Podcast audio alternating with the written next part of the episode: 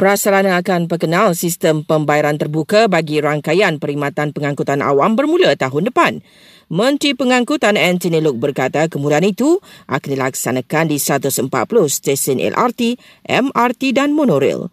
Mengapa dia mengambil masa? Yang pertamanya, ada proses dalaman, perlu tender, pembekal sistem itu, kontraktor yang dapat mengendalikan sistem itu dan dia agak complicated. Sistem pembayaran terbuka bermakna orang ramai boleh menggunakan pelbagai cara bayaran termasuk kad debit dan kad kredit. Hanya dua kes COVID-19 dikesan dalam kalangan mangsa banjir yang ditempatkan di PPS di Johor sejak Sabtu lalu iaitu di Pontian dan Mersing. Menurut Kerajaan Negeri, ia susulan saringan yang dilaksanakan Jabatan Kesihatan Negeri Johor ke atas mangsa yang terjejas bencana alam itu.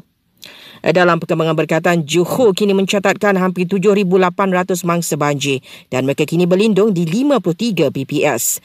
Di Pang pula bilangan penduduk yang ditempatkan di PPS melebihi 1,500 orang.